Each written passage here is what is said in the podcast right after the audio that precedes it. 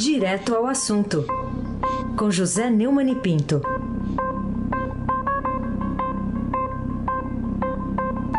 Oi, Neumani, bom dia.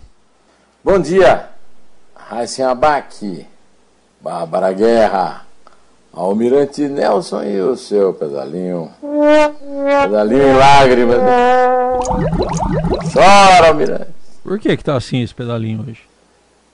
Ah, pedalinho tem nome, tem nome. William Arão. Sim. o consolo dele é o Vasco, o Vasco é o consolo dele. É verdade. É. O Vasco e o Botafogo. Isso.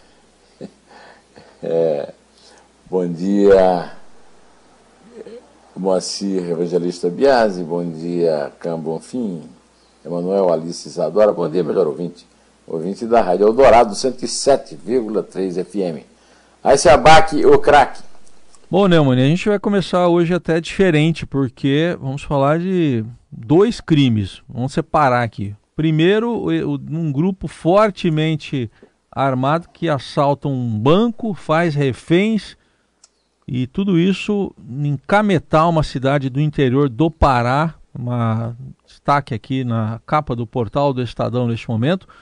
O que que, no seu ver, Neumann, está na raiz da prática desse tipo de crime em plena pandemia? É, nesta madrugada, um grupo armado com fuzis e armamento muito pesado assaltou um banco no município de Cametá, no Pará. É, Cametá está em 136 mil habitantes, fica a 235 quilômetros de Belém. Uma pessoa morreu, segundo o prefeito Valdoli Valente, do PSC. O episódio aconteceu um dia depois de um assalto similar em Criciúma, Santa Catarina, e alguns dias de um outro episódio grotesco, trágico, terrível em Botucatu, no interior de São Paulo. A Secretaria de Segurança do Pará soltou uma nota, nota de operações policiais especiais, das rondas ostensivas táticas metropolitanas, a coordenadoria de operações e recursos especiais e duas aeronaves do Grupamento Aéreo de Segurança Pública do Pará, GRAESP, se deslocaram para dar apoio ao município. Os suspeitos deixaram a cidade. Quem são? Quem são? Isso aí só me lembra aquele poema do Ascenso Ferreira. Para quê? Para nada. Vídeos publicados por moradores nas redes sociais mostram um grupo de reféns sendo conduzidos pelos suspeitos e o som de disparos. Eu, ontem, ao comentar no, no YouTube o acontecimento semelhante, muito igual, digamos, não é semelhante, igual, né? Em, em, em Criciúma, Santa Catarina, eu lembrei que, em ofício, a Procuradora da República, Raquel Branquinho, elaborou um ofício né, que tramita dentro da Procuradoria-Geral e que não levou a lugar nenhum, porque o Procurador-Geral não é Procurador-Geral, é despachante particular da família Bolsonaro, é, pedindo um procedimento para investigar a conduta de Jair Bolsonaro. Que o Jair Bolsonaro é, violou a Constituição a determinar que o Exército é, revogasse portarias que facilitavam o rastreamento de armas e munição.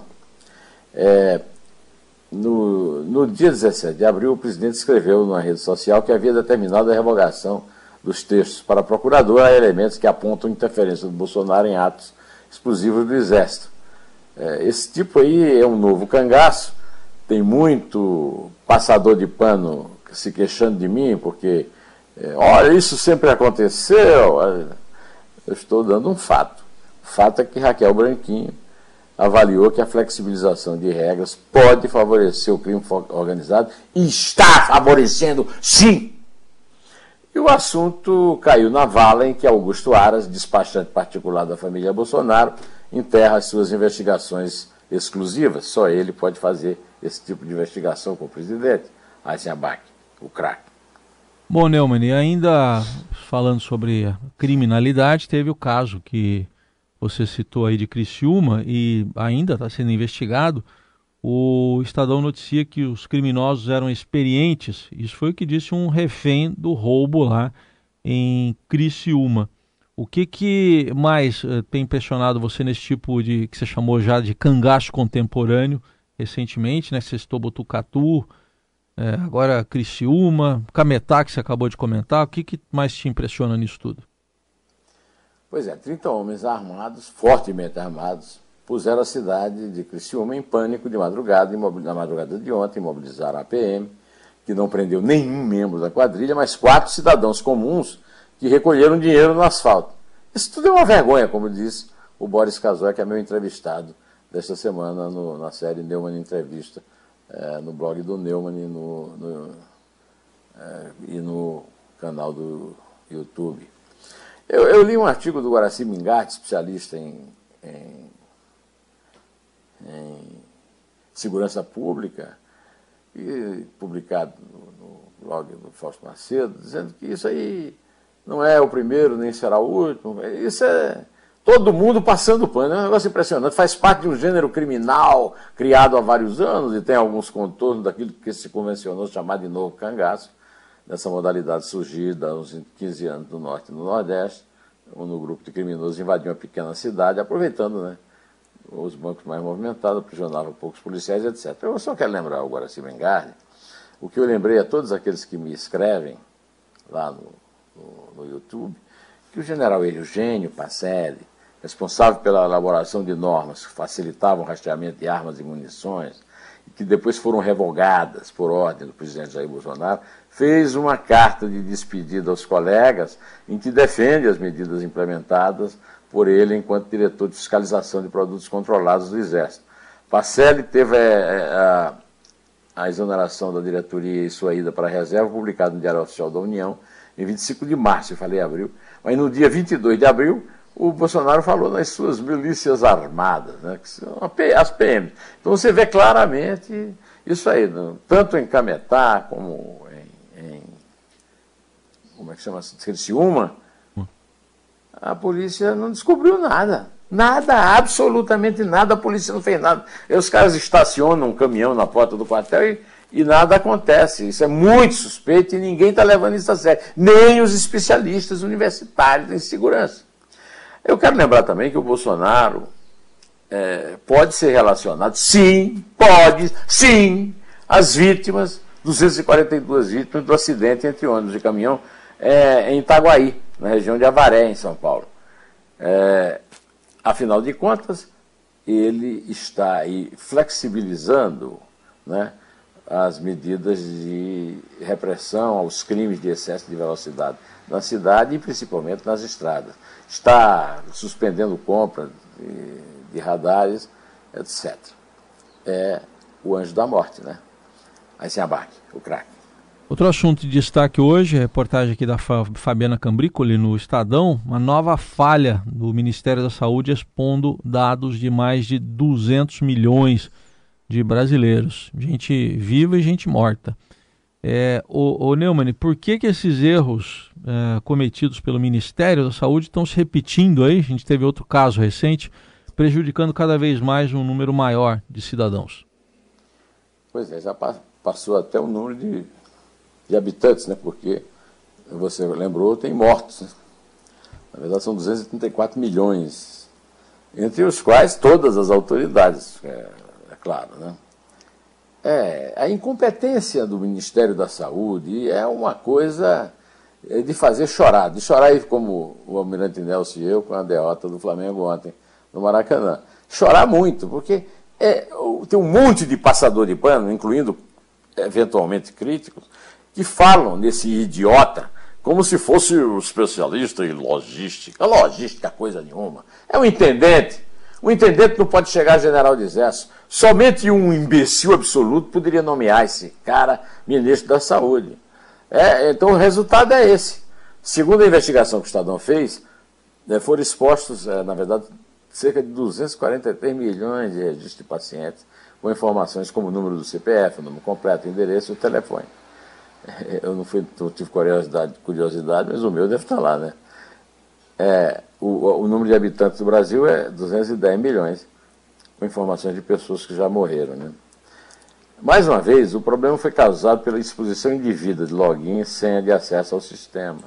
Mais uma vez ficou claro que o lugar desse ministro é na reserva, ele é dativo, ele desmoraliza o exército brasileiro todo dia. Todo santo ou profano dia. Raíssen Abac?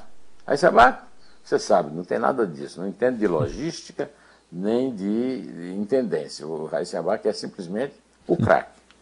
Bom, vamos falar aqui sobre os planos, né? Por enquanto, um rascunho lá do, do, que vai ser a vacina no Brasil. Profissional de saúde idoso vão receber vacina primeiro, é o que destaca aqui também, uma chamada de primeira página do Estadão. O que, que você achou da divulgação desse plano de vacinação anunciado aqui pelo Estadão em primeira página? No governo de Jair Bolsonaro, nada me surpreende. Não é bem assim. Eu me surpreendi com a tremenda cara de pau da divulgação desse plano. O Supremo está pedindo um plano de vacinação. Esse imbecil vem com um rascunho que idosos com mais de 75 anos ou mais. Eu tenho 69, estava contando o filme que estar na frente. Idoso é mais de 60, ou débil mental, profissionais de saúde indígenas. O Bolsonaro pratica a verdadeira. É, é, é o massacre dos indígenas, vai botar os, indígenas vão tomar vacina prioritariamente, segundo o, o rascunho, como diz o, o, o muito bem como sempre. Né? É, o, o Ministério da Saúde é, não pode participar do, federal, do Festival de Besteira que assola o país, de que falava o, o Ponte Preto, o Sérgio Porto, porque isso aí não tem graça nenhuma. Aí, esse, esses caras são assassinos, são incompetentes, palhaços assassinos. É, a perspectiva de começar a vacinação em março de 2021 e finalizar a campanha somente em dezembro, quando a, a previsão de oferta de doses suficientes para imunizar a população alva, ainda não é a população total. Não há previsão de vacinar toda a população no ano que vem, de acordo com a apresentação feita pelo Ministério, confirmando que Bolsonaro é o anjo da morte e Eduardo Pazuello é seu profeta. Danem-se. Eisenbach e o craque. Outro assunto aqui, Neumani, questão aí do auxílio emergencial. Corte no auxílio leva 8 milhões e meio à pobreza, é o que destaca também uma reportagem no Estadão. É, o que, que mais impressiona na dimensão dessa tragédia econômica, tragédia humana, né, nesse momento que a gente está longe de ver o fim da pandemia? Exatamente isso. O que impressiona, como a gente não está vendo o fim da pandemia, é que o Bolsonaro continua considerando a pandemia alguma coisa completamente insignificante, porque todo mundo vai morrer, inclusive ele. Né? Esperávamos que, que ele dissesse alguma coisa inteligente alguma vez na vida, mas repetiu esse, é, esse truísmo, né? uma verdade que não serve para nada, e, e, e, que não, não desautoriza as pessoas que lutam para não morrer, as pessoas que tentam sobreviver os médicos que curam, os cientistas que pesquisam. Né? O Daniel Duque, pesquisador da área de economia aplicada do Instituto Brasileiro de Economia da Fundação Getúlio Vargas, fez um, uns cálculos aí que mostram o peso da redução do auxílio emergencial no bolso dos brasileiros. É 8 milhões e 600 mil na passagem de agosto para setembro. Agora, isso não é o limite, porque nós não sabemos quando é o, o, a média continua subindo de, de, dados da Covid. Inclusive, inclusive em São Paulo, onde o Bruno Covas e o, Mar, o, o Bruno Covas e o João Dória disseram que não era fake news a história da segunda onda, né? Não era fake news? Então, eu sinto um frio na barriga ao ler notícias como essa. O pior é que, sem se ver o fim da pandemia, não dá para acreditar que o número será limitado ao dado. Ou será uma fake news, hein, ô, Ô João Dória, mas você, hein? Você está tá se espelhando muito no Bolsonaro para ser candidato a, a, da oposição sendo do centro na eleição de 22, hein? Vai, vai devagar. Aí se abarque o craque. Bom, e para a gente completar aqui também, e queria falar com você sobre um, esse relatório para o governo que classifica jornalistas e influenciadores como detratores, como destaca aqui o portal do Estadão. O que, que você diz sobre mais essa revelação do, sobre o governo federal e a relação dele com os profissionais dos meios de comunicação? É um vexame, né? Um vexame realmente que mostra como essa gente é indigna. O, o governo federal contratou com dinheiro meu, com dinheiro seu, Raíssa com dinheiro de todos nós, uma empresa chamada BR, que classificou os jornalistas como detratores. Detrator, gente que detrata, gente que dá opinião, que como eu, eu não estou lá na lista, felizmente eu não sou um jornalista tão importante, mas é um vexame. Agora, essa agência, que, aliás, você não sabe quem é, quem é que está por trás dela, as notícias, nem a notícia, é, o furo do Rubens Valente, do UOL, revela nem a notícia do Estadão. Então, talvez seja o caso de publicar quem são os donos é, dessa farsa, né? É, numa avaliação feita de postagens de influenciadores sobre o Ministério da Economia e o ministro Paulo Guedes. Esse Paulo Guedes, todo dia ele se, ele se revela um imbecil e um canalha pior do que parecia no começo. O Rubens Valente mostra que o relatório separou os nomes em três grupos: os detratores do governo Bolsonaro, do Ministério da Economia e ou do ministro Paulo Guedes, os neutros informativos e os favoráveis. No relatório, a empresa orienta o governo a lidar com os influenciadores. As medidas vão de esclarecimentos ao monitoramento preventivo. Sabe o que, é que significa? Seguir, arapongar, espionar. Não é um mapa de influenciadores, não. É, um, é, é, é uma espécie de pauta para a Agência Brasileira de Informação, na mão de um empregadinho dos Bolsonaro, um tal de Ramagem, e do general Augusto Heleno, eh, do Gabinete de Segurança Institucional. Isso foi, feita em, é, analisando, foi feito analisando postagens em maio de 2020.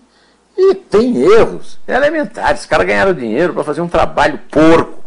Por exemplo, Felipe Moura Brasil tem sido há muito tempo um crítico severo do Bolsonaro e aparece lá como simpático. É, também aparecem lá Vera Magalhães, o Guga Chakra, o Chico Sá e Sinara Menezes, que são é, é tidos como é, eventuais pautas de monitoramento. Né? É, é, é, um nojo essa gentalha no poder, é uma republiqueta das trevas. Né?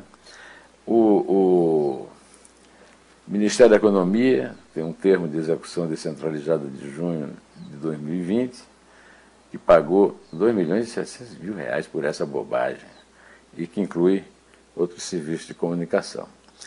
Vexame pior do que esse, só o Flamengo no Maracanã ontem, né? E, pelo menos. É, e que custou também muito mais do que isso. O Flamengo está tendo um prejuízo absurdo, né? Por má gerência, por má. É, por um trabalho mal feito, né? É o caso do BR, né? O, o, o, o Almirante, tem lá aquela vinhetinha do Bolsonaro dizendo: é o Brasil, né? É o Brasil, né? é o Brasil do Bolsonaro, né? Ô Guaraci Mingardi, lê um pouquinho os jornais, cara. Vê o que está acontecendo de fato. Vamos nessa. O, o, o, Heisen vai contar agora. Mas o Heisen não está nem aí, porque o Heisen nunca gostou mesmo do Rogério Senna, então. Não, não é, não é assim também. Não é assim também.